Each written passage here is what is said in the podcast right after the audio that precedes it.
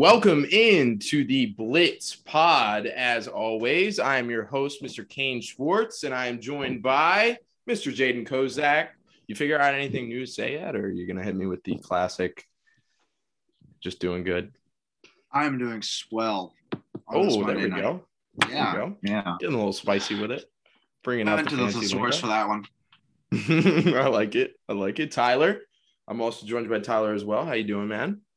Doing great, doing great. Uh, if I can say one thing, it's J E T S Jets, Jets, Jets. I know. What a pick, man. What a pick. Yeah, very But, uh. Other than that, I mean, yeah, it's uh, we were just talking about, you know, quarter of the season done. Um, just hard to Can't believe, believe that. that we're already through week four of the NFL season, but uh, we're starting to figure out a lot of things. And uh, great week that we had. Can't wait to break it down with you guys and uh, and have a blast once again. All right. Oh, also, I wanted to mention that the Kentucky Wildcats caught the biggest dub ever on Saturday. I don't know if anybody witnessed it or watched the game at home, but I was in the house when Kentucky beat Florida for the first time at home since 1983. It, it Florida was ranked number 10 going into the game, and we were right on the edge of the top 25. And after Maryland got beat down on Friday, if Kentucky got beat down too, I was going to be in terrible shape for Sunday. Like I probably wouldn't even watch any football. But I mean, ends up not being the case. Kentucky carries out the dub. I have so many videos. It was one of the most awesome experiences of my life. Thank big you. congrats big congrats kane and the other thing that i was going to say is um because you were you were a freshman last year right right. Mhm. yeah so you didn't get to really experience a No. lot of the the hoopla with game day and everything. So Right. obviously like I'm, I'm happy for you and and being able to be in that environment. And jaden i was hoping you'd get to witness it friday night. And the terps did did did what terps normally do. Um but you know like i said big congrats kane. And uh i'm sure you're you're still uh kind of in, in shock to say the least. But uh they Oh, got to yeah. keep it going. I, I i agree with you. I, I think that it was a huge win. And they're definitely solidified in the top 25 Oh yeah, hundred percent. Sitting at sixteen right now, playing LSU this week. Let's go at home. Already sold out. So I'm a hype. I'm a hype. Big hype. All right, enough of the college football talk. Enough of the intros. Let's get into another hell of a week of football that we had. Week four in the books. As of this recording, um, Monday Night Football has just concluded, and let's hop right into it. Let's recap it. The Raiders end up taking their first L of the season here. They're sitting at three and one now after the Chargers walk away with the dub, 28 to 14. Chargers are also sitting at three and one. Some of my initial reactions from this game, and then we'll get to you guys. Um, Carr and the Raiders, I mean, are they have they proved that they're pretenders now? I mean, Carr, Derek Carr did very unimpressive things tonight. He went 21 for 31, 196 yards, two touchdowns, and an interception. I mean, it wasn't that great from Derek Carr. Some people were putting him into the MVP conversation before this game, and rightfully so, because he did uh, it's uh, spectacular in the first uh, three weeks. But against this Chargers defense, that was just not the case. And the Raiders defense also, after perform- performing phenomenally for the first three weeks of the season, um, led up 28 points to the Chargers. So the defense didn't hold up this game. Also, Justin Herbert, for me, moves himself up in the MVP race pretty clearly. Um, he went 25 for 38 tonight, 222 yards and three touchdowns. He looked fantastic. All of his throws were on point, very efficient. Um, also, Austin Ekeler proved to be the fantasy god that he always has been in the past. 15 carries, over 100 yards and a touchdown.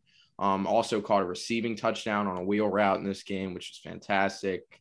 And my final takeaway, initial takeaway from this game, um, the Chargers defense is slept on. I mean, they only allowed 244 yards combined in this game, and they've done pretty solid things so far this year. So, yeah, those are my initial reactions. Um, Tyler, I'll start with you. What'd you think? Yeah, I mean, uh, the Chargers showed who should be favored in this division now. I mean, maybe not favored, but they definitely are the uh, the, the the leader of the pack right now. Denver taking their first L this week, and and or excuse me, Vegas um, taking their first L this week as well. Um, now the Chargers, you know, with that win in Kansas City, um, their schedule does get a little bit lighter now. So you know, we could be looking at a team that's five and one, six and one, maybe here in the next couple weeks. Don't want to jump the gun uh, too quick, but the Chargers actually absolutely look uh, like like the real deal. They were, you know, able to to get to Carr. Carr did not have his, the best of games. He still leads the league in passing. I will say he still has the most passing yards in the NFL as of right now through four weeks. Um, but yeah, the Raiders, I think they came back to life. Um, you know, in the game against the Ravens and the game against the Dolphins, they were also down 14 to nothing in both of those games. Um, and the, it finally caught up to them in this game. So, um, Chargers really displayed, you know, who they are and, and who we thought they were after beating the Chiefs, and they didn't have uh, that letdown game, and, and were able to to pull out the victory pretty soundly. I mean, I know the Raiders made a little bit of a comeback um, to get it to 21-14, but Chargers came right back, got a touchdown, and after that, it, it was pretty much over. So, uh, well done by the Chargers. They look like the real deal for sure, and uh, not only maybe the favorite in the AFC West, but uh, I know our our fellow pod member Mitch was uh, just put a TikTok of of them possibly being the favorite to make the Super Bowl in the AFC. Um, I would say, you know, it's probably them and the Bills right up there uh, for right now. But great job by the Chargers. Got nothing else to say. Yeah, good stuff. Good stuff. Jaden, I'll toss it to you now, man. What'd you think? Yeah, a lot of the same of what Tyler was saying. I think not only have the Chargers put themselves in position to be one of the favorites in the AFC, I think Herbert has put himself in position to be one of the favorites for MVP with another great performance. He hasn't really had a bad game yet this year. They're mm-hmm. now at three and one. Currently, I don't know how the tiebreakers are working out, but at least to the public eye, they are the favorite in that division right now. And the Raiders are exactly who I thought they were. I'm sure many other people shared this. This team was not one that was supposed to be as good as they were to start, and they proved it tonight. I knew that once they got taken to overtime by Miami. They weren't as legit as people were making them out to be. And it sounds like I'm a salty Steelers fan, but this was not a team that I liked coming into the year, and I don't like them now. Yeah, I think the Chargers um, do have the lead right now because they do have a 2 0 division record where they've beaten the Raiders and the Chiefs. So I think that they technically, as of right now, are in first place in the AFC West. Um, but totally agreed, Jaden. I, I think the Raiders the 3 0 was a 3 0, but was it a legitimate 3 0? We'll see. Next week will be a big test to see how they rebound from this loss. All right. Well, all good stuff there on Monday Night Football. And with that, I talked a little bit about it at the beginning of my initial reaction, some pretender contender talk. But Tyler, I'll hand it to you for our new segment, routinely on the Blitz. Yeah, we're going to start this north and south segment. So we're going to be looking at teams that are trending north, so teams that are trending upward, and then teams that are trending south, possibly trending downward. So, um, you know, I, I made these predictions uh, before tonight. Definitely can throw the Chargers into this category right now after this performance tonight. Um, but my two teams, um, number one is going to be the Cowboys. Uh, the Cowboys have bounced back from that opening season loss to Tampa Bay. Um, they went into LA to beat the Chargers, um, and then they beat the Eagles soundly on Monday Monday Night Football and handled the Panthers. I know the Panthers made it close at the end, but really handled them. And I think the, the Cowboys have really found their stride. Um, I feel like they found what they need to do to win these games, and it's not put everything on Dak Prescott's shoulders. Um, so Cowboys are, are, absolutely a team trending in the right direction, in my opinion. Um, and the other team in my eh, that, that I have really trending upwards is uh, the team that I think is probably the favorite in the AFC right now, and that's the Buffalo Bills. Um, they got a stern test in Kansas City at Arrowhead uh, on Sunday Night Football next week. So that'll be a great test. AFC Championship rematch. Arrowhead's going to be bumping next Sunday night.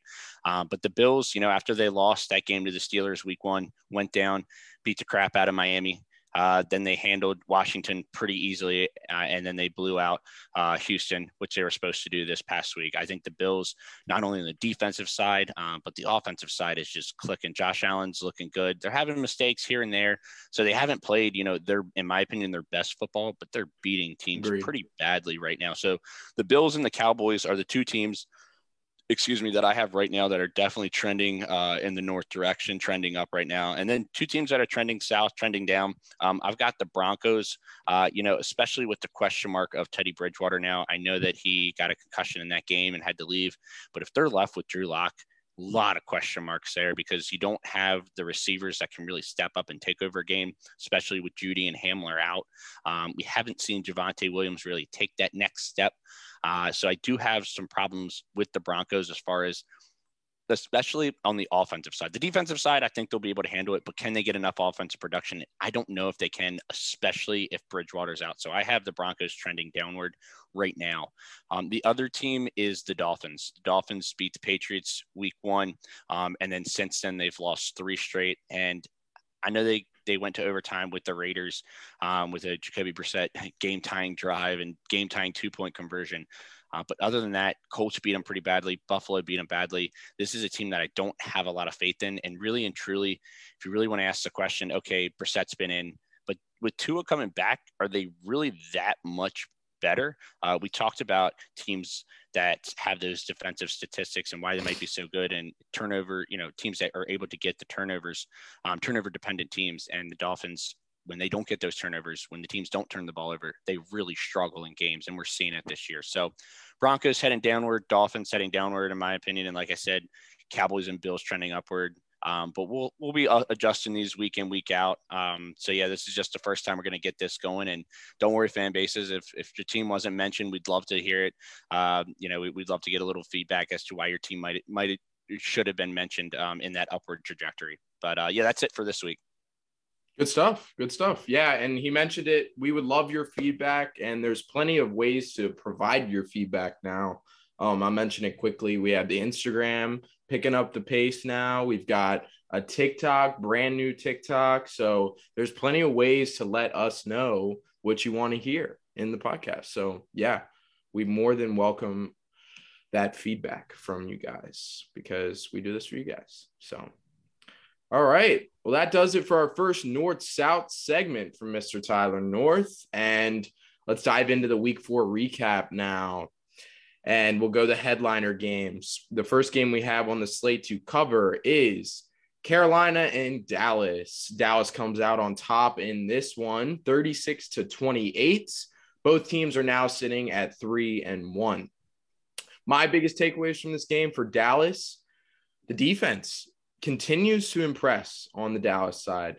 That's eight consecutive games. We mentioned it in the podcast last time. Um, it was seven consecutive games, but now it's eight consecutive games dating back to last year with at least two turnovers, which is extremely impressive. Um, you've got Trevon Diggs doing his thing.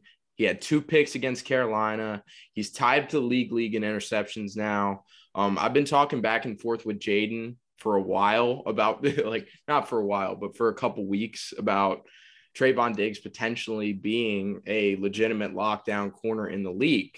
But take this with a grain of salt because he did allow DJ Moore to produce pretty fairly against him. And I'll mention his stat line later. But yeah, I mean, as far as turnovers go, Trevon, did, uh, Trevon Diggs looks fantastic, and this Dallas defense looks fantastic. Um, the team leads the league with eight interceptions. They had a combined 11 quarterback hits in this game. Carolina only had one, and this is one of the best defenses in the league coming into this game. Uh, they had a combined five sacks in this game. Carolina had zero. So I'll toss it to you, Jaden, first. Do you think we have a legit defense in Dallas, or do you think this is more fluky? Uh, somewhere in between like the defense was the obvious problem last year. That was the main reason why they lost all those games, in addition to Dak being gone.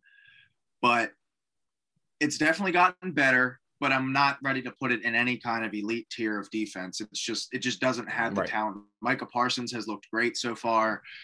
Uh, I'm pretty sure Demarcus Lawrence hasn't been playing for a few weeks now, but Trevon Diggs has looked nice. He's looked good. Um, turnovers are again they're always going to be fluky. Yeah, they're always going to be fluky. No matter how many you get, you can lead the league in interceptions one year and not catch a pick the next year. It's super luck dependent. Not saying that what he's doing isn't impressive because it is, but am I ready to put him in like the lockdown tier of corner? Not quite yet. He's looked great though. Yeah, Yeah, totally agreed. Uh, Tyler, what you think of this defense so far? Is is it something that's going to stay, or maybe head out the window next week? I mean, the Diggs brothers are making an impact in this league. I know. Stefon leads the league in receiving last year, and Trevon's got five picks through four games uh, already this season. So uh, maybe maybe this is another year of a, of a Diggs brother doing crazy things. Um, I, I agree. You know, I think that eh, I might sound a little hypocritical in the sense that I put Dallas in, in a team trending upward and Miami in a team trending downward. And one of the arguments for Miami trending downward was a a, a, turnover dependent defense. And here we are with Dallas, you know, getting so many turnovers uh, while giving up almost 400 yards a game.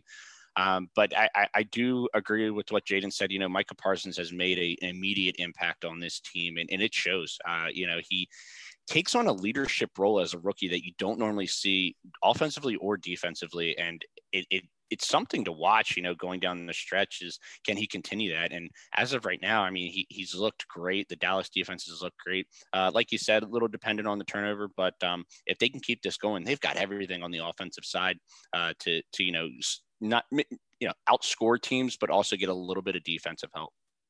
Yeah, and you mentioned the offense. Um, this offense is starting to get on a serious roll now. Specifically, Mr. Zeke Elliott is finally, I mean, not finally because he had a great week last week, but I mean, he's Zeke is back.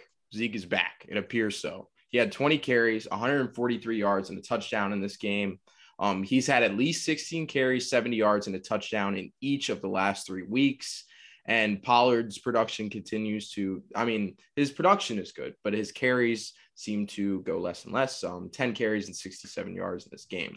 So Zeke is back good good news for Zeke I re- fantasy. I hmm? recall a certain Kane Schwartz saying that Zeke Elliott would be holding a cardboard sign outside of Jerry World. I know. Saying, I know. after, that, after that Chargers game, yeah.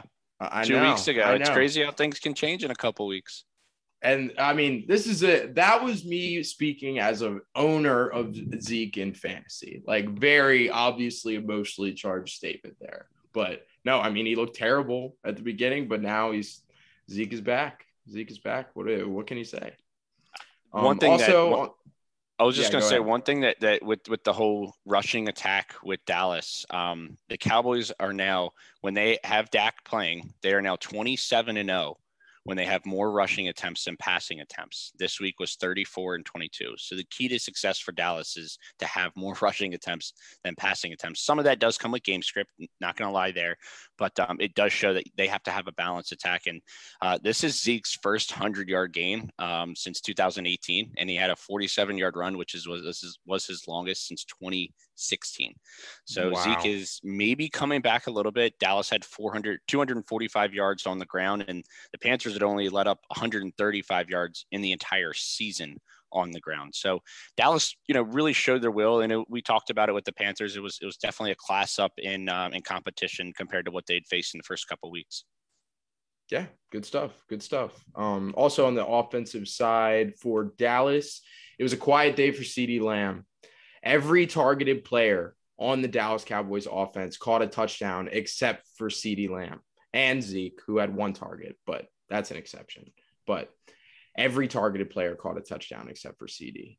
Um, but more on the Dallas uh, offensive passing attack. Um, the most targeted person in this game was Dalton Schultz, eight targets, and I I love what I'm seeing out of Dalton Schultz this year. I mean, I think he has a legitimate chance to become not in the. I'm not putting him in the Kittle Waller Kelce conversation, obviously, but like definitely in that as far as fantasy goes, or as far as real football goes, like Bobby Tonyan, uh, Jared Cook, Logan Thomas, Kyle Pitts, Mark Andrews conversation. Like, I think if he keeps this up, he has a chance to be in that conversation. He's had more than six targets in three out of four games this year. So, yeah, give me more Dalton Schultz.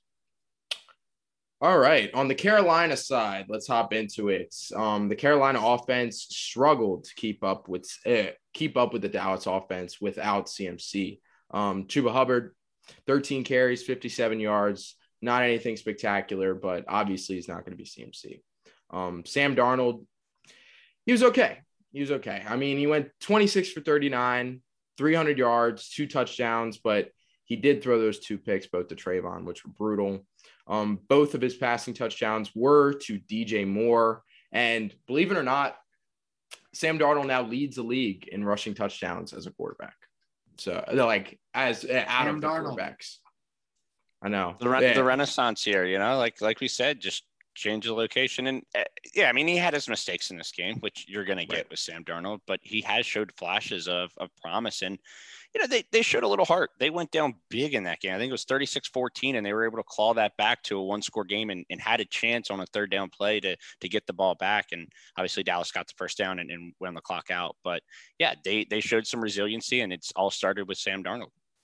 Yeah, for sure. Um, I mentioned that both of his passing touchdowns were DJ Moore. DJ Moore, man, former Terp, goes for another crazy game here eight catches, 113 yards, and two touchdowns. I mean, absolutely fantastic. Me and Jaden were talking a little bit before the podcast. Tyler, I'll start with you. Do you think, and do, do you think we could start to put DJ Moore in the top 10 receiver category now? I mean, he's doing he's doing it right now. Um, I, I need to see it on. I wouldn't even say a season long trend. I would say I need to see this across ten to twelve games um, for me to put him in that you know Davante Adams, DeAndre Hopkins type of category. But I mean, he's he's right there. If he's not top ten, he's he's top fifteen at least. Yeah, I think he's starting to put himself more like me and Jaden were talking about it into the. I think he draws very close comparisons, especially in fantasy, to a Calvin Ridley type. Like I really think he could put up Calvin Ridley type numbers. Jaden, what do you think? Yeah, I mean, fantasy wise, he's creeping. He's he's pretty much in the top ten. If he continues to be as consistent as he has been so far this year, he could definitely creep his way into the top five with guys like DeAndre Hopkins. I mean, even Davante Adams being much more inconsistent than they were, and Tyreek Hill as well, but being much more inconsistent than they thought they were, than people thought they were going to be.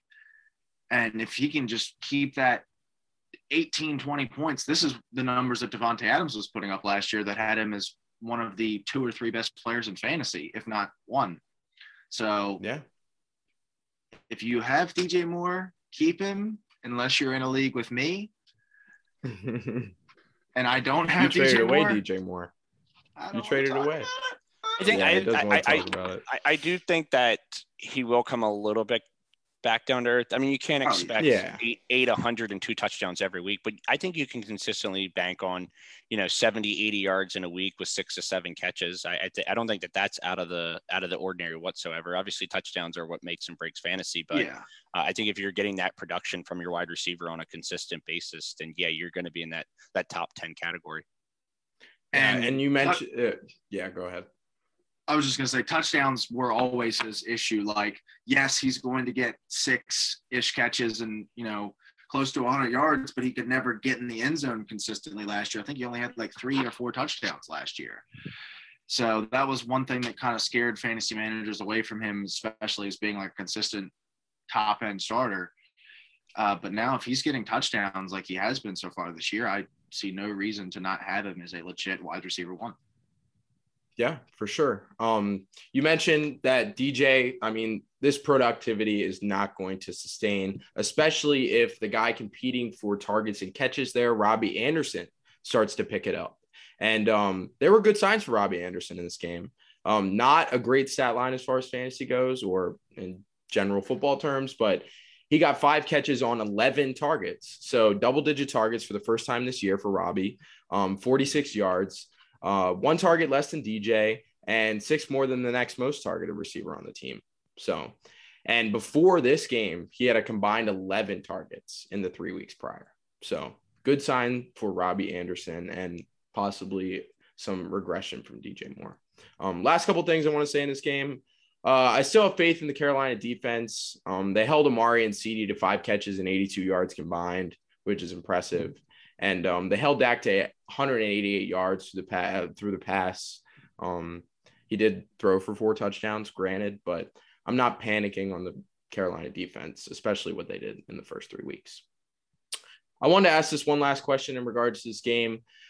Tyler, I'll start with you. What does this loss mean for Carolina in terms of them being a contender for the rest of the year? Yeah, I mean, when they get McCaffrey back, they're a totally different team. Um, I think mm-hmm. also when you're looking at the targets uh, between DJ and and Robbie Anderson, some of that does play into game script. You know, they didn't trail until this se- until this game in the entire season. They had led every second of every game up until this game. Um, so you know they were faced with some adversity, and I think they bounced back. in that I'm telling you, that little bit to make it a one possession game and to give yourself a chance to, to tie that game or to win that game, that can go a long way come November and December when you're really playing those close games that, uh, you know, you're getting down to the nitty gritty as far as a win or loss can make or break your season. So I think that you can take a lot of positives from this game if you're a Carolina fan. And, you know, you had CJ Henderson been with the team less than a week and you threw him out there and you know he, he played solid. I know he gave up the, the touchdown to amari but for the most part like you said they shut down this this dallas passing attack. Um, i know dak threw a touchdown on about 25% of his throws but you know wasn't a high volume game for dak and I, I don't think there's much to be concerned about. The only thing i will say is carolina led the league coming into this game in sacks and they had zero. Dallas was last in the league and or bottom three in the league in sacks and they had five that's just how the NFL goes sometimes. But uh, I think I think Dallas just showed that Dallas might be the team to beat in the NFC. Uh, you know, other than the Cardinals, because obviously they're undefeated. But Dallas is right up there with them as. I mean, they're they're a Greg Zuerlein kick away from beating Tampa and being undefeated. So Dallas is right there with with the best of them in the NFL. All right, good take. Uh, Jaden, I'll hop to you. What does this loss mean for Carolina and Dallas, for that matter, being a contender for the rest of the year? Uh, as far as Carolina goes, I think once they get McCaffrey back, they'll be fine. And Darnold's look great, or at least much better than they were expecting. So that's great. Their defense was kind of what they were riding into this game. And then when you stack them up with a dynamite offense like Dallas, you kind of expected they were going to come back down to earth, and that's what they did. Am I pressing the panic button? Absolutely not. This is still going to be a legit wild card contender. As of right now, I think Tampa Bay wins that division pretty comfortably, but Carolina is definitely going to be in the mix for the wild card. As far as Dallas goes, I think they're going to run away with that division as it stands right now, without a question. Um, am I ready to put them in the top top tier of the NFC? Maybe not just because there are I would say the Cardinals are better than them. I would say the Tampa's better than them. I would say the Rams are better than them, and then Green Bay is also debatable. So that's four teams right there. That that puts them. One of those teams gets knocked out in the first round. So, or one of those five gets knocked out in the first round. But they're they're looking scary. Like Dallas is quietly steamrolling teams right now. So. Yeah, Definitely. Definitely. Good stuff there. All right. Let's hop into the next game on the slate, and that is Jets, Tennessee. What a pick, Tyler. Jets come out on top 27 to 24 in overtime. The Jets are now sitting at one and three. Tennessee's sitting at two and two. And Tyler, what did you see come to fruition in this game? Uh, yeah, I mean, I, I, I will give myself a pat on the back for uh, for nailing that pick on the pod last week. Um, but I thought, you know, with Julio and AJ Brown both being out, that the uh, the, the Titans passing game would struggle. Um, and Tannehill did not look comfortable at all in the pocket all day. He was getting pressured. I think Jets had five sacks in this game. Um, and honestly, the Titans defense I knew was going to be pretty bad. It it did not look good. Uh, you know, Zach Wilson had the best game of his young career. He looked composed more often than not in this game. Uh, Crowder and Corey Davis, James Crowder and Corey Davis, both came to life uh, for the Jets and gave them a, a passing game that we haven't seen, not this year, but I don't even know if we've seen in the past two or three years. So um, definitely something to build on. Um, I, I, know Wilson orchestrated a 53 yard touchdown bomb to Davis where he told him just keep going and, and hit him on the deep ball um, that looked great. And when the Jets kicked the field goal to go up 10 9 in the third quarter, it was the first lead that they've had this entire season. So you got a feel for them. Um, they actually had seven sacks, not five sacks in this game. So, you know, maybe it shows that that Chandler Jones five sack game against Tennessee wasn't just a fluke and they might have uh, offensive line problems, Taylor Lewan. Um, but, mm-hmm. you know, mm-hmm. it, it's something that they're going to have to shore up if they're going to win that AFC South, which is just looking like probably the worst division in football. Yeah, I mean, you mentioned the offensive line concerns and you also mentioned the defensive concerns. Let's hop into that. I mean, this Titans defense is a problem. They've allowed the seventh most points per game so far this year, 27.8. Uh, they're middle of the pack against the run, but they're bottom 10 in passing yards allowed. They only have one forced turnover on the year, which is tied for last. And they only had one quarterback hit and one sack against the Jets. That's terrible. That's terrible. Um, you mentioned passing game lacked the big playability without AJ and Julio. Um, 10 different Titans had a target in this game, which is insane, but Tannehill's got to do what he's got to do. Um, Jaden, we had conversations about Derrick Henry uh, prior to the season about in our fantasy episode, I believe. And some of my concerns for Derrick Henry was would he continue because he's on the wrong side of I I remember looking at the ages. I, he's, he's like 26, Zeke, which shocked me. Yeah. Yeah, he's older than Zeke and he's on the wrong side of 25 for running back. And I was concerned whether or not he was going to continue to get the level of rushing volume this year, especially considering that he's not a threat in the receiving game. But those preseason concerns for me are out of the window. I mean, he had 33 carries in this game. Um, a lot of that obviously because of no AJ and Julio, but despite 33 carries, 157 yards, and a touchdown. And on the season, he has 113 carries, which leads the league. The next closest running back is Joe Mixon with 83. So he has almost a whole 30. He has a whole 30 more carries than the next guy. So those preseason uh, Titans aren't worried about how much production they're giving to Derrick Henry. Um, I'll I will say that there's not necessarily need for panic after this game in Tennessee. I mean, Jaden, I'll get your thoughts on this afterwards, but um, I don't think there's I don't really think there's a cause for panic because they're sitting in the AFC South, which is arguably the worst division of football. I mean, the Texans are sitting at one and three, Colts are sitting at one and three, and the Jags are sitting at zero and four. Um, are you panicking about Tennessee right now? Uh, am I panicking? Am I panicking about them winning the division? No.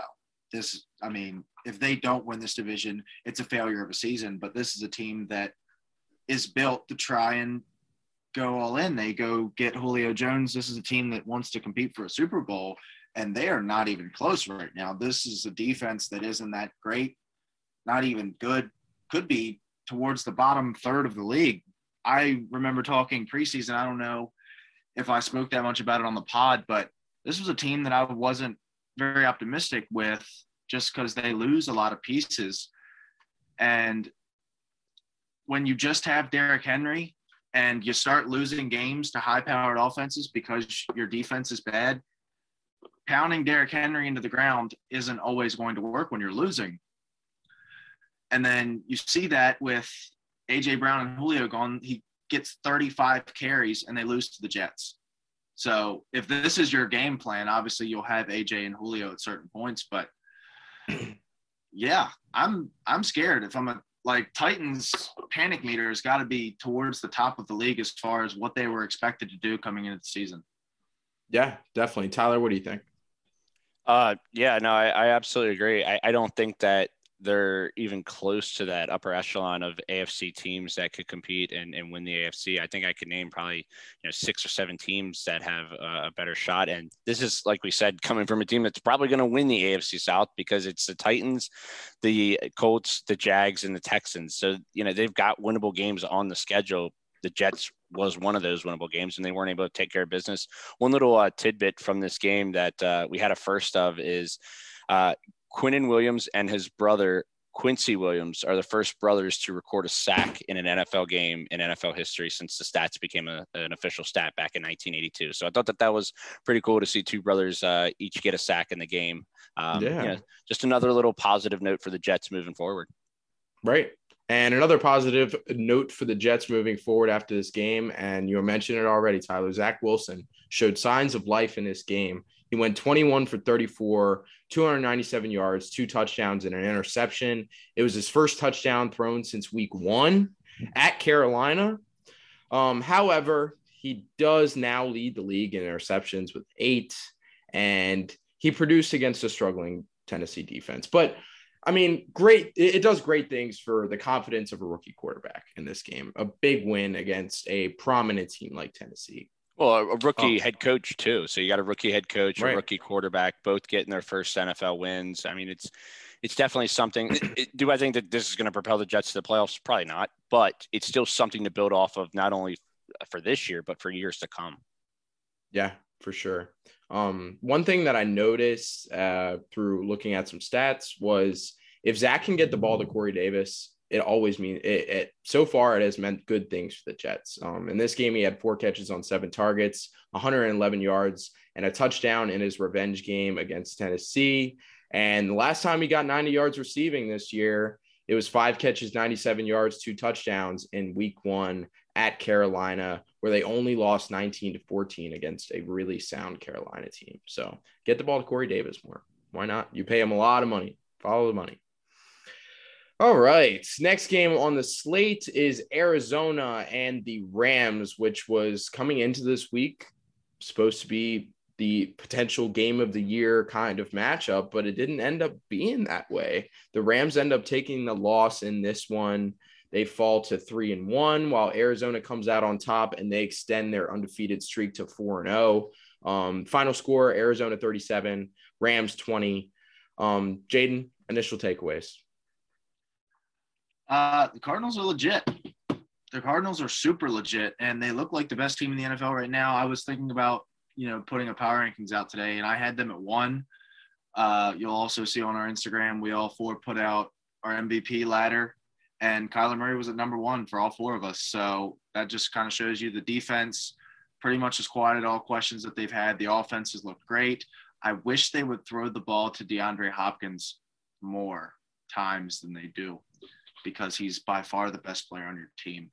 Utilize him please. Well, kind of an issue when Jalen Ramsey is blank. I don't care. I don't care. Tyler, I'll go ahead and toss it to you. Um, what were your some of the biggest takeaways that you can take away from this game?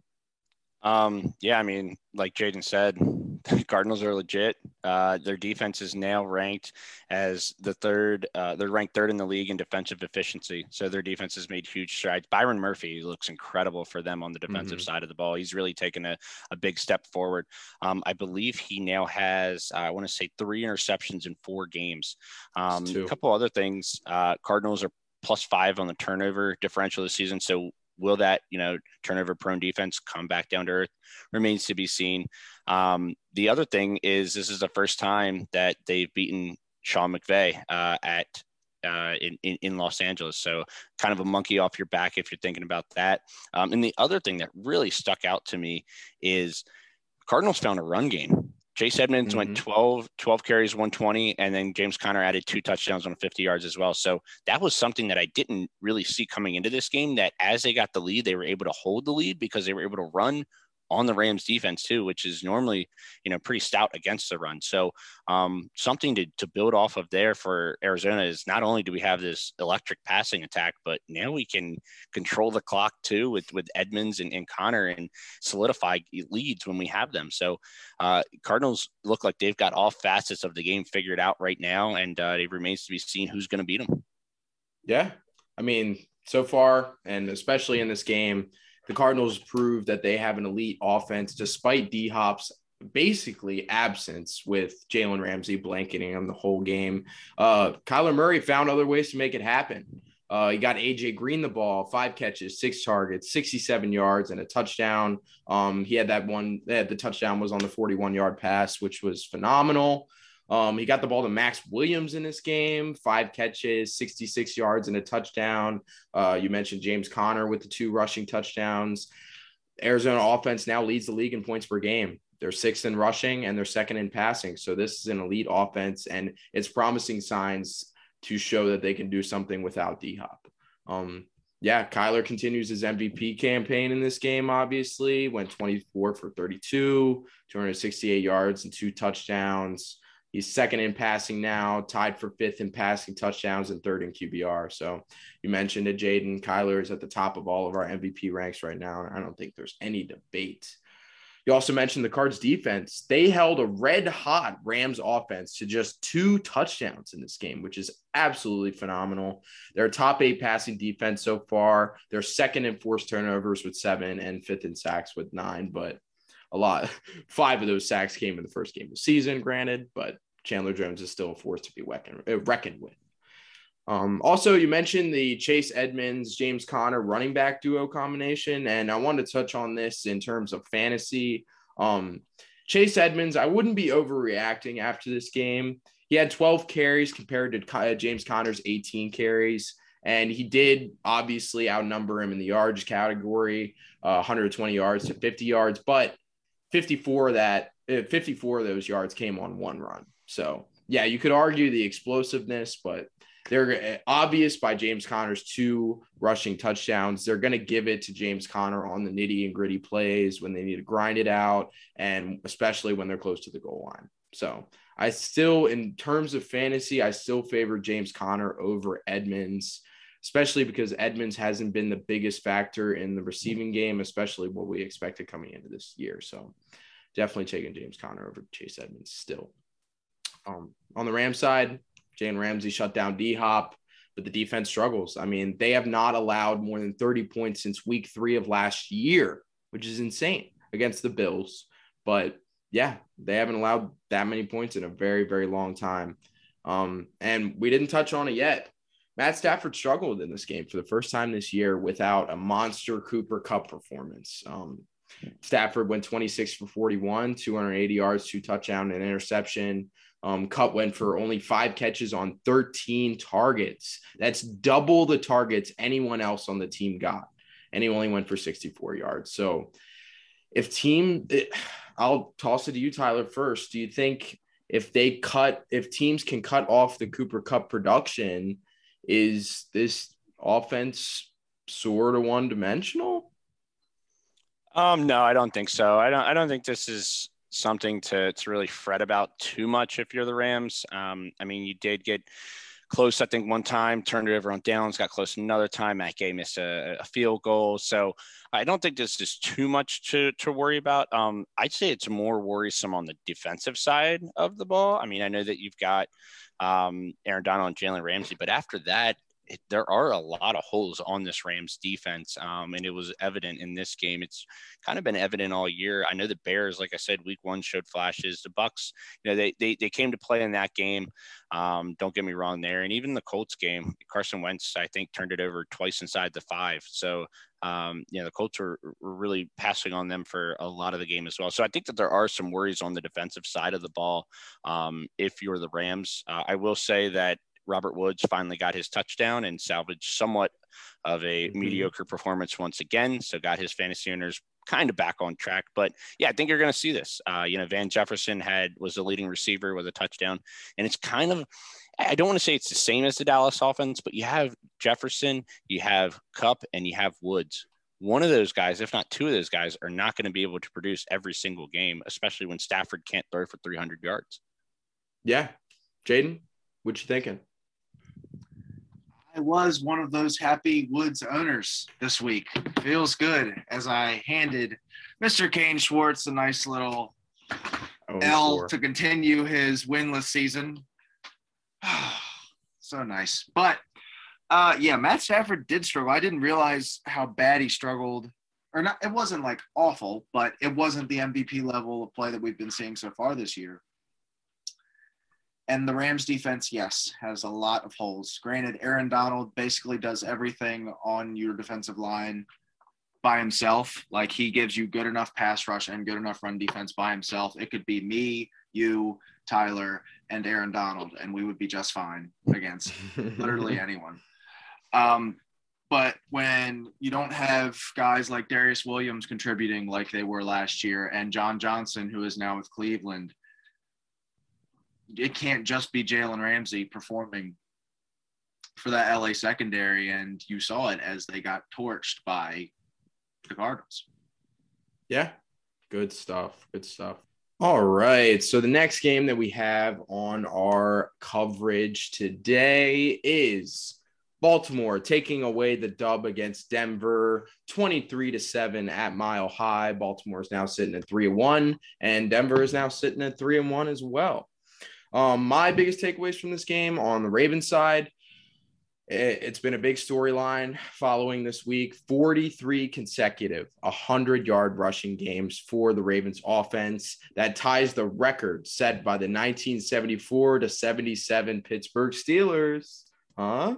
Yeah, little little Steelers talk. Oh, he's splashing me the ring in my face as we speak. Um, but there was a lot of controversy over this because Lamar rushed for five yards on the final play of the game to tie the record. And Vic Fangio came out after the game in the post game presser and said, I thought it was kind of bullshit. 37 years of pro ball, and I've never seen anything like that. And personally, come on, man. If you're going for the record, you got to give it to him. Like, cut him some slack, dude. Vic Fangio's an and old bird. Harbaugh responded saying, we got the ball back because you guys were trying to score a touchdown with down 16 with 10 seconds left. Right. So, and he was like, last time I checked, I think he, I'm paraphrasing here, but he was like, last time I checked, they don't uh, let uh, 16 point touchdowns be scored anymore. and yeah, I, I, I, think you know this is professional ball.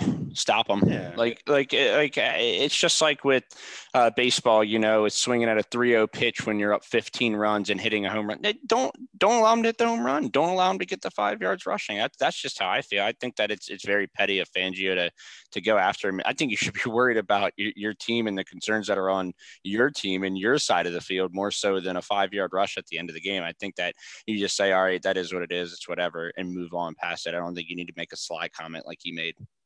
Right. Exactly. I love Harbaugh's response. So I love, I've always been a big Harbaugh guy, even though I'm not the biggest Ravens fan.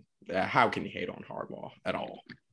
So, uh, other stuff on the Ravens side, I'm not sure how much longer I can doubt Lamar, man. I seriously, I don't know if I could do it for much longer. I mean, he looked fantastic in this game. What can I say? 22 for 37, 316 yards, and a touchdown against a very stout Denver defense in Mile High. And what was most impressive to me and was most impressive in this game in general was the 49 yard bomb to Hollywood in the end zone. I mean, making those kind of plays is very impressive. And like, what a throw! And, and not even the throw, like I mean, the throw was fantastic, but Hollywood's catch, even like after having Butterfingers last week, he comes down with that.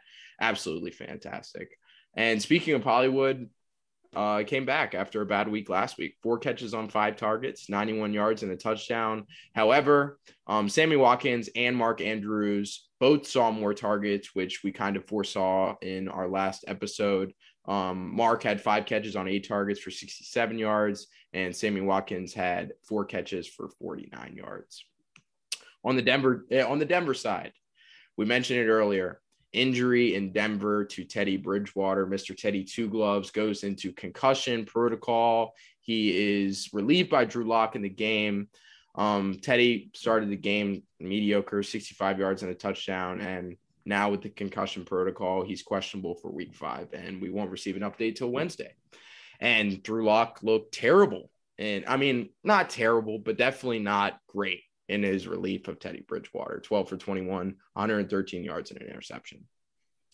I want to I want to give myself a second to give myself a pat on the back because Noah Fant did produce as I predicted. Uh, he what what do you do with that little thing for? Thanks, man. He's he's handing me an L on the on live podcast form. That's ridiculous. Granted, granted, Noah Fant and Dalton Schultz and Blake Jarwin and Jared Cook all outscored Travis Kelce with just their one touchdown catch this weekend. Took them hey, one man. play. I despite the one like the touchdown catch was not dependent on. I mean, obviously it helped fans yeah, fans production had, like, fantasy four points. Hey man, but in terms of football goes, uh, Fant looks like he's taking over the receiving duties in the absence of Jeudy and Hamler. Um, he had 10 targets, which led the team 46 yards and a touchdown. Um, Sutton came in second with eight targets, and uh, Tim Patrick came in third with six targets. And We've been mentioning the backfield a lot, especially you, Tyler. Um, the backfield continues to be split in Denver. Um, Melvin Gordon finished with nine carries and 56 yards, and Williams finished with seven carries, 48 yards. But Javonte Williams definitely looks like the better back. I mean, his longest run on Sunday was 31 yards, and Melvin Gordon's was 14. So definitely more explosiveness in Javonte Williams. Any thoughts on the game from you guys before I toss it over to the Pittsburgh Green Bay game? Yeah, I would I would say a um, couple of things. Uh, this was the third most passing yards in a game by Lamar. Um, so yeah, I think we we definitely have to put him in that start putting him in that upper echelon of quarterbacks. And let me ask you this: Where are the Ravens without Lamar? I mean, they could be Nowhere. undefeated. And that's why I think you've got to start considering him in the MVP conversation once again um, for what he's doing. He only had 28 yards rushing, but you know the 318 passing is something to definitely hold your hat on. And one of the things that I mentioned last week as what could be a key in this game, uh, because I did think it was going to be a low-scoring game, uh, was special teams. And Duvernay had a 42-yard punt return that led right that. to a Tucker field goal right before half that put the Ravens up 10 and pretty much solidified the game at that point. So once again, special teams playing a big game using all three facets um, of the game as far as offense, defense, and special teams. The Ravens did everything great um, on all three sides of the ball. And yeah, you know, we talked about Hollywood, um, how you're going to have these type of games where he booms and has the 90 yards and a touch, but you're also going to have the games like you had last week. This is what you get uh, as a Hollywood Brown fantasy owner. You're going to get the good with the good and the bad with the bad, but good for him to redeem himself and, and catch the long ball from Lamar. Uh, that it, it, was almost out of the reach, but like you said, hell of a catch by him. And um, Ravens are, are, you know, three and one now, which is after that week one loss to the Raiders. I don't know if any of us saw this coming. Yeah, no. And you mentioned Lamar, like, what I thought was particularly impressive in this game was Denver came in with a game plan knowing that they were going to run, obviously. And Vic Fangio talked about it after the game. He was like, We know they were going to do this, da, da, da, da. but despite them planning on stopping Lamar and the running game in general, Lamar decided to go another route. He was like, Okay, I can throw it. And he, yeah, like, in the face of adversity and not being able to run that ball, he throws for over 300 yards. So I thought that was very impressive on Lamar's fault or Lamar's part. Um, Jaden, your thoughts from this game, really quickly. Yeah, I I agree with Tyler. I think this definitely propels Lamar into the MVP conversation. I currently have him at two. I know Tyler does as well. Uh, a great passing day, not something shut up all the haters. Lamar still stays at eighth in the league in rushing, which I, every time I see him like week by week, just him in the top five in the little NFL post, top rushing leaders. Just crazy to think about that that is happening. Um, but this Ravens team, I can't even say needs to get healthy because they've got so many guys uh, that are like done done. But Ronnie Stanley, I don't know what what his timetable is for return. I feel like after I was surprised when he was out for week two, and he hasn't played since. They really need him back. I know it didn't look like that as much yesterday, but there have been a lot of times where Lamar has been struggling to get out of the pocket, especially in the Detroit game. They need Ronnie Stanley back. Denver is close to as good as it's going to get, but eventually luck's going to run out, and you're going to face a team that's having a great day getting to you. And it's going to be hard for the Ravens because as much as I like, as much as I weirdly like the Ravens as a Steelers fan, I don't I don't trust them as much as I did.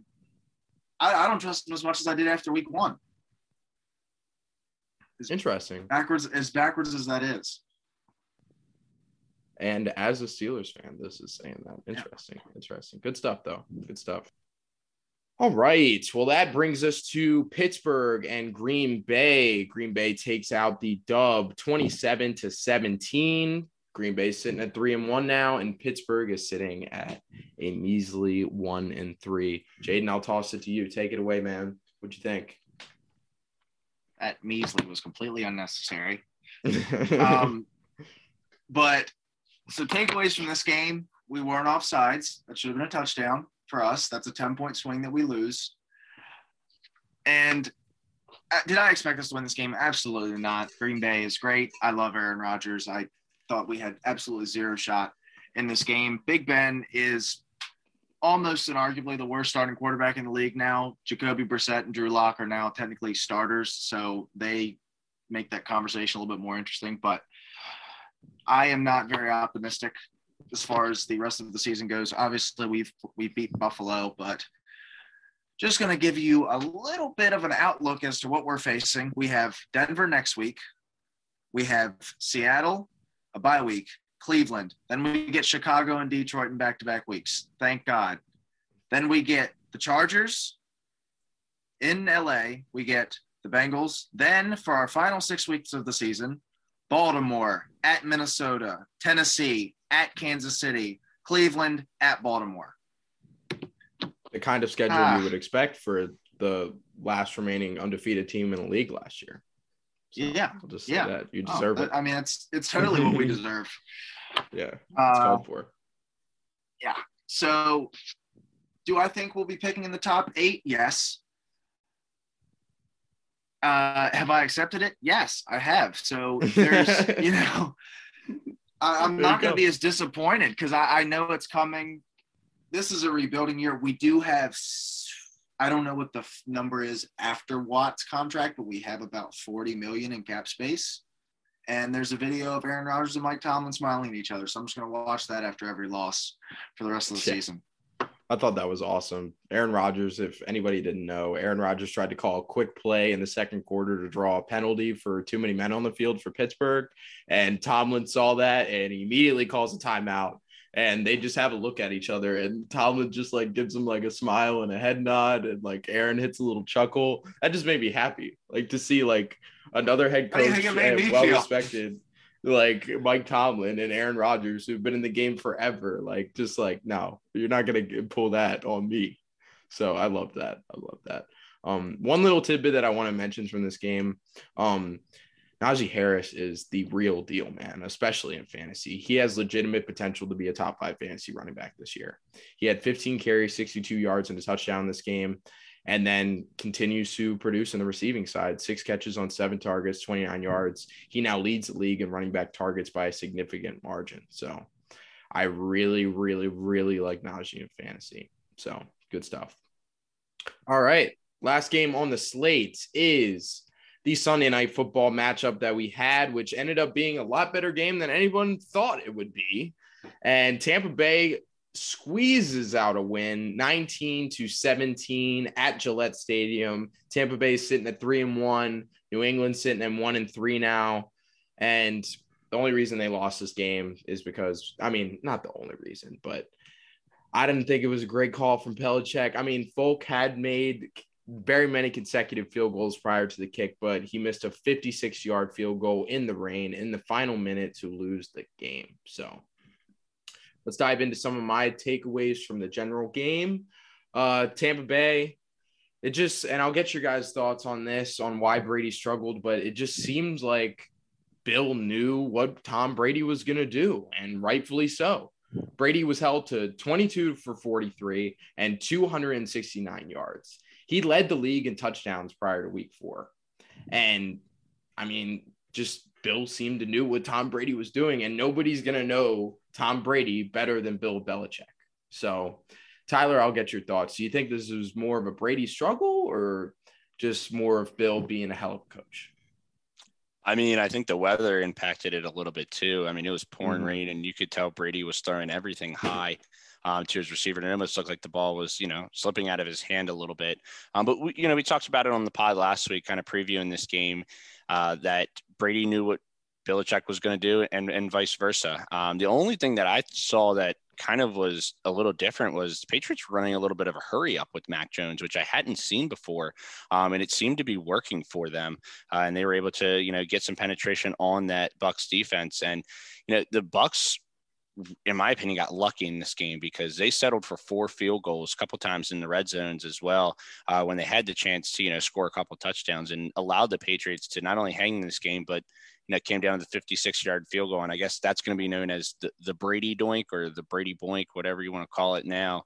Um, but uh, yeah, unfortunate for the Patriots because Mac Jones and, and Belichick had a great game script and Steve mm-hmm. Belichick mm-hmm. even licking his lips on the sideline. I thought that, that was, was pretty funny. Um, but yeah, no, I mean, it, it, was a great game. Obviously all the hoopla before was, was awesome to see. Um, this is arguably not even arguably, this is the best player of our generation and probably the best player in NFL history and uh, probably the best coach in NFL history as well. And, and finally able to uh, reconvene on the field and, and, go against each other on a Sunday Sunday night. It was great to see, um, and obviously Bucs came away with the victory. But I do think I think there's some concerns on the Bucks sideline for sure. Uh, you know, as far as the defense, especially the pass defense, defense. because yeah. their quarterbacks are very very slim now. You saw them bring in Richard Sherman this past week, and by the end of the game, he was the best starting cornerback that they had. So uh, some concerns there, uh, but good on the Bucs to get the dub. New England now drops to one and three. Uh, they play the Texans next week, so hopefully they can get a dub there and get back on track. Um, but uh, one and three start is not how they envision the season going. Yeah, um, Jaden, what were your some of your thoughts from this game? Uh, I think Mac Jones looked really good. Uh, this was obviously against a fairly depleted Buck secondary that is now I don't know what Winfield status was, but he was being evaluated for concussion, and Carlton Davis obviously not going to be available for a little bit. So that's scary if Richard Sherman is your CB1. And as someone who wa- watched Ross Cockrell be part of that awful, awful, awful Steeler secondary for a few years, I can tell you he's not going to cut it. But Mac Jones looked great that was the loudest. I think that might be the loudest hit off of a field goal post I've ever heard. it like shook my house when it doinked off the upright. Uh, Brady struggled much more than I thought he would. I thought he'd come out with a vengeance, but like not to the point where it's like, oh, I'm trying to throw 100 yards every play and try and win the game by myself. Like maybe he was like too composed, just trying to like walk his way through the game. I don't know what it was. Are we not giving something... any credit to Bill? Are we not giving any credit to Bill's game plan on the defensive side? Come on, man. Nobody knows Tom Brady better than Bill. Hey, he saw oh, him yeah. every day in practice, and I thought he had a great game plan on defense. I, yeah, I'll I'll give you that. I, I just you've said it yourself. You're you're Tom. You're on the Tom Brady side of it. Oh yeah. So when something we'll goes wrong, yeah. yeah. Okay yeah, we'll get it. We'll hop into that for a second after this. But um, we mentioned Mac Jones already. I mean, absolutely phenomenal in this game, despite the loss. Uh, he went for 275 yards, 31 for 30, two touchdowns, and an interception. He completed 19 straight passes at one point in the second half.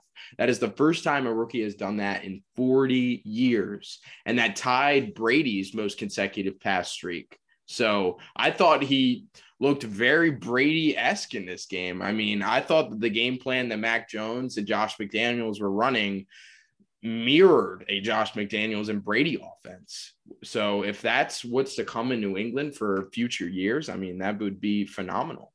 And also good signs out of the New England defense in this game. Um, Tampa Bay has not been held to less than 30 points since week 14 of last year. And they have not been held to less than 20 points since Brady got there. So great performance by the New England defense. Um, Matt Judon looked great last night, seven tackles, a sack, two tackles for loss, and two quarterback hits. I mean, great performance from New England despite the loss. Um, really quickly, I want to ask you guys, what does this game mean for the Bill versus Tom debate? Tyler, what you got? I don't I don't think it changes it much. I think, you know, with Brady winning a Super Bowl last year in Tampa, that kind of solidified that uh, as far as Brady probably being better. Um, you know, if, if the Patriots win another Super Bowl with uh, with Belichick at the helm, then you know that debate comes right back up. Uh, but I think as of right now, I, I think that Brady still has the a, a leg up on uh, on Belichick in that regard. Uh, but you know, these like we said, these are two of the best coaches. Uh, these are the two best one quarterback, one coach in NFL history. Yeah, good stuff, Jaden. Uh, you you know I'm a Brady guy, and I know you are too at least in this mm-hmm. conversation. And obviously, the Super Bowl helps solidify that. I just give me the great, great quarterback over the great, great coach any day of the week, any situation. Not, not just Brady and Belichick. Just I'd much rather have an Aaron Rodgers with a Mike McCarthy than a Kyle Shanahan with a Jimmy Garoppolo. Yeah, I mean, I was, was talking about in the group quick. chat. uh, I know, but uh, I it's pretty clear for all three of us that Tom is greater than Bill. But I thought it was a nice, even though they came out with the loss, I thought it was a nice feather in Bill's cap last night to hold Brady to those kind of numbers. So I thought it was really impressive. It just goes to show you that Bill is a great coach. Like, I think that I I really feel like one of the things that wasn't discussed in this game afterward that really sh- proved to be uh, uh, possibly a, a, weak point for Tampa is no Gronk um, because you saw mm-hmm. the red zone struggles with the Patriots not being able to score. And I saw Cameron Brate have at least one, if not two drops in this game. And, you know, Gronk, I'm not going to say he'll 100% make those catches, but he's that red zone target that Brady's always looked for. Not having him definitely showed, you know, its true colors uh, on, on Sunday night. Yeah, it just looked like I, I definitely agree with you. Like it looked like Tom was wishing that Gronk was out there because he just wanted somebody that he knew he could throw to and he knew would catch the ball. And that is Gronk in those situations. And it just seemed like he was missing him a lot last night. So he also he also did for, try to force the ball to AB to get him that game winning touchdown through mm-hmm. two straight balls, same exact route. And AB, I really thought AB caught that second one. I thought for sure he had it, and I was like so happy because I, I hold no resentment for AB in my heart. But the rain, I feel like the rain played a big factor yeah, in it was not catching those balls. Yeah. So uh, Antonio Brown on regular day is catching those 100% of the time. All right, let's quickly run through the rest of the games that we had. Um, Washington football team catches a dub to bring them to two and two against Atlanta um, 34 to 30. Taylor Heinicke threw for three touchdowns in this game, but personally, I don't think he looked that great. Uh, I'm not going to lie. Like he had probably should have thrown three interceptions. Like he had the defense on Atlanta's side was just bad. They couldn't come down with the interception. I mean, there were multiple pass deflections that should have been easy interceptions. So I wasn't super happy with uh, what I saw out of Taylor Heinicke in this game, but and especially letting up 30 points to Atlanta ridiculous. So this defense continues to struggle. Um, Buffalo shuts out Houston 40 to 0 as the Bills move to 3 and 1. It's basically all there is to say there. Um, Detroit falls to Chicago 24 to 14. Um, Justin Fields improved in this game slightly, but the Bears have a major concern with David Montgomery. They may have possibly lost him for the year. I know that the Bears technically ruled out an ACL, but they didn't really rule out an ACL yet. They just thought it probably wouldn't be an ACL, but we're going to learn more about David Montgomery after Wednesday. Um, Colts come out on top of Miami 27 to 17. Uh, Jonathan Taylor had his first big game of the year, breaks out for 103 yards and a touchdown as the Miami offense struggles behind Jacoby Brissett. They are definitely missing Tua, but like Tyler mentioned, I mean, how much better does it get with Tua? Um, Tyler, I'll give it to you for this one. Browns come on top of the Vikings 14 to 7. What were your thoughts? Uh Browns defense looks great. Stefanski's returned to Minnesota, uh, and it was the defense, funny enough, that showed its showed its prowess in this game. Uh, Vikings had a chance to tie the game at the end, uh, weren't able to do so. Uh, this is actually the first time, and I believe it's 17. Yes, Kirk Cousins had 17 straight games with a passer rating over 90, uh, and that was snapped on Sunday. Um, so you know, it wasn't Kirk's best game. Definitely wasn't the Vikings. Dalvin was in and out, uh, injured again. So, uh, you know, Vikings dropped to one and three. They've got the Lions next week. Hopefully, get to rebound with that game. But um, I don't feel confident about this season. This was a huge, pivotal game uh, for the Vikings to win, and they had the chances to do it and um, turned it over a couple times when they didn't need to. And obviously, at the end, couldn't convert uh, when the game was on the line. Yeah, bummer on the Viking side. And also, Dalvin Cook was out for like a whole quarter in this game again. I mean, the injuries are a problem. It's ridiculous. Gosh. And speaking as a Dalvin Cook owner, I am very, very disappointed. Pick up um, Mattison. Yeah. Yep.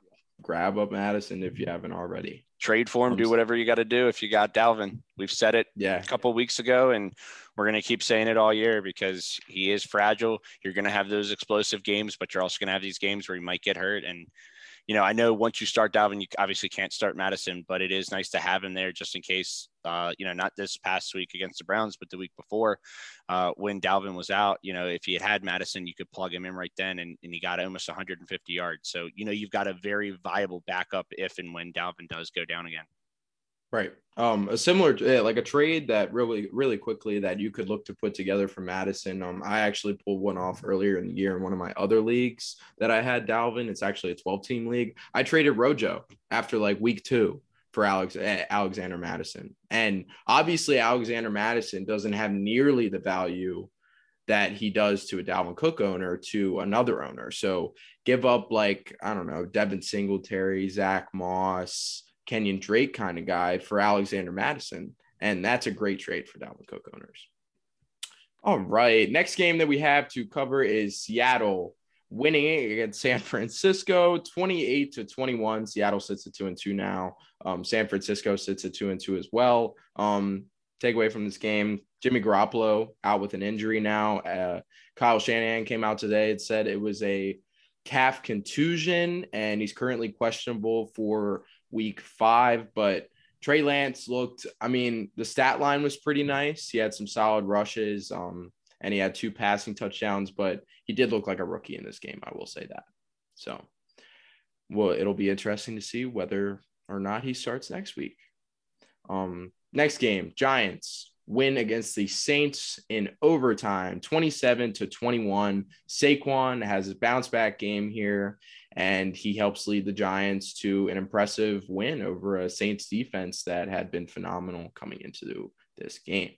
And finally, the Chiefs score 42 points to beat the Eagles. Eagles 30, Chiefs 42. Um, the Eagles didn't look terrible in this game, but Patty's five touchdowns just proves too much to keep up with. All right. Well, that does it for the week four recap. But we're introducing a new segment on this pod, and I'll go ahead and give it to Jaden to introduce it because it's your baby, man. Yeah, uh, kind of thought of it late one night when I was about to go to sleep. I was like, you know, head coaches give out the game ball to usually, obviously, the winning team uh, gets the game ball, gives it either to a player or you know we're probably going to do players or certain units and, and every week we're just going to pick a guy or a unit that we thought deserves a game ball. And I guess I can start with mine. And mine is Saquon Barkley. Uh, he kind of had his coming out party last week, but this week he really put on for the Giants when they really needed him to. He had a nice 55 yard touchdown catch. He had another touchdown in overtime, finishes with nearly 30 fantasy points. Uh, and I'm maybe slightly biased as a Saquon owner, but I'm I'm really glad to see that he's doing well against a tough matchup in New Orleans. Yeah, good stuff. Tyler, who you giving out the game ball to this week? Yeah, I talked about this guy um, earlier in one of the games that we broke down, um, and I'm giving it to not Stefon, but Trevon Diggs. Uh, he's got five picks already, had two picks in this game. Um, the guy is front runner, I think, right now for Defensive Player of the Year. Uh, he could be right up there in the MVP uh, race as well right now for what he's been able to provide not only for the Dallas defense, but for the Dallas team as a whole, giving them two short fields in which they capitalized on both interceptions and got two touchdowns to kind of put this game away. Um, so Trevon Diggs is playing out of his mind right now, and um, it's going to be interesting to to see if he can keep this going because right now he's on pace for an abundance of interceptions. I don't think it'll continue like that, but um, uh, he's definitely putting on a show, uh, to say the least, down in Jerry's world. Yep, Yep, good stuff. Um, I will give out my game ball lastly to Mr. Mac Jones, who, despite the loss on Sunday Night Football, looked phenomenal. I mean, I already mentioned the 19 consecutive straight passes, and you mentioned it, Tyler. It was like that hurry up offense look, and Mac Jones was just getting out the ball. He was reading. They kept mentioning on the pod, or not the podcast, but the broadcast that he was a 4.0 student, and he was reading that defense like an expert. I mean, it took him like very little time to read what was going on and get rid of the ball. And he looked phenomenal. May I say Brady esque in this game? I mean, mirror Josh McDaniels and Brady's offense that worked so well in Tampa, or not in Tampa Bay, but New England for so many years. So I don't think that New England fans can really walk away from this game super upset. um, they got to be excited about what they have in Mac Jones and the potential of a couple years down the road, maybe some Super Bowls coming their way if Mac Jones continues to play this way. And especially has proved to be the best quarterback so far out of the class. So we'll say that. All right. Well, that just about does it. I do have I do I do have one last thing. Um, this is possibly uh, one of the most exciting week in sports um, coming up this week. You have baseball playoffs starting on Tuesday. You'll have baseball playoffs Tuesday, Wednesday. You'll have a quadruple header with baseball on Friday. You'll have Thursday night football.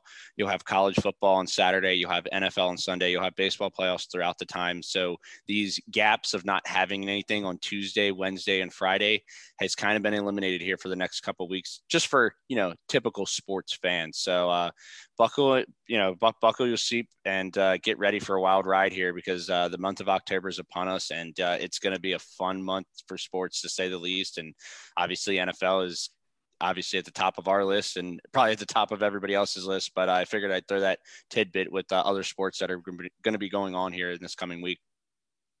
Preseason oh, yeah. NBA basketball also.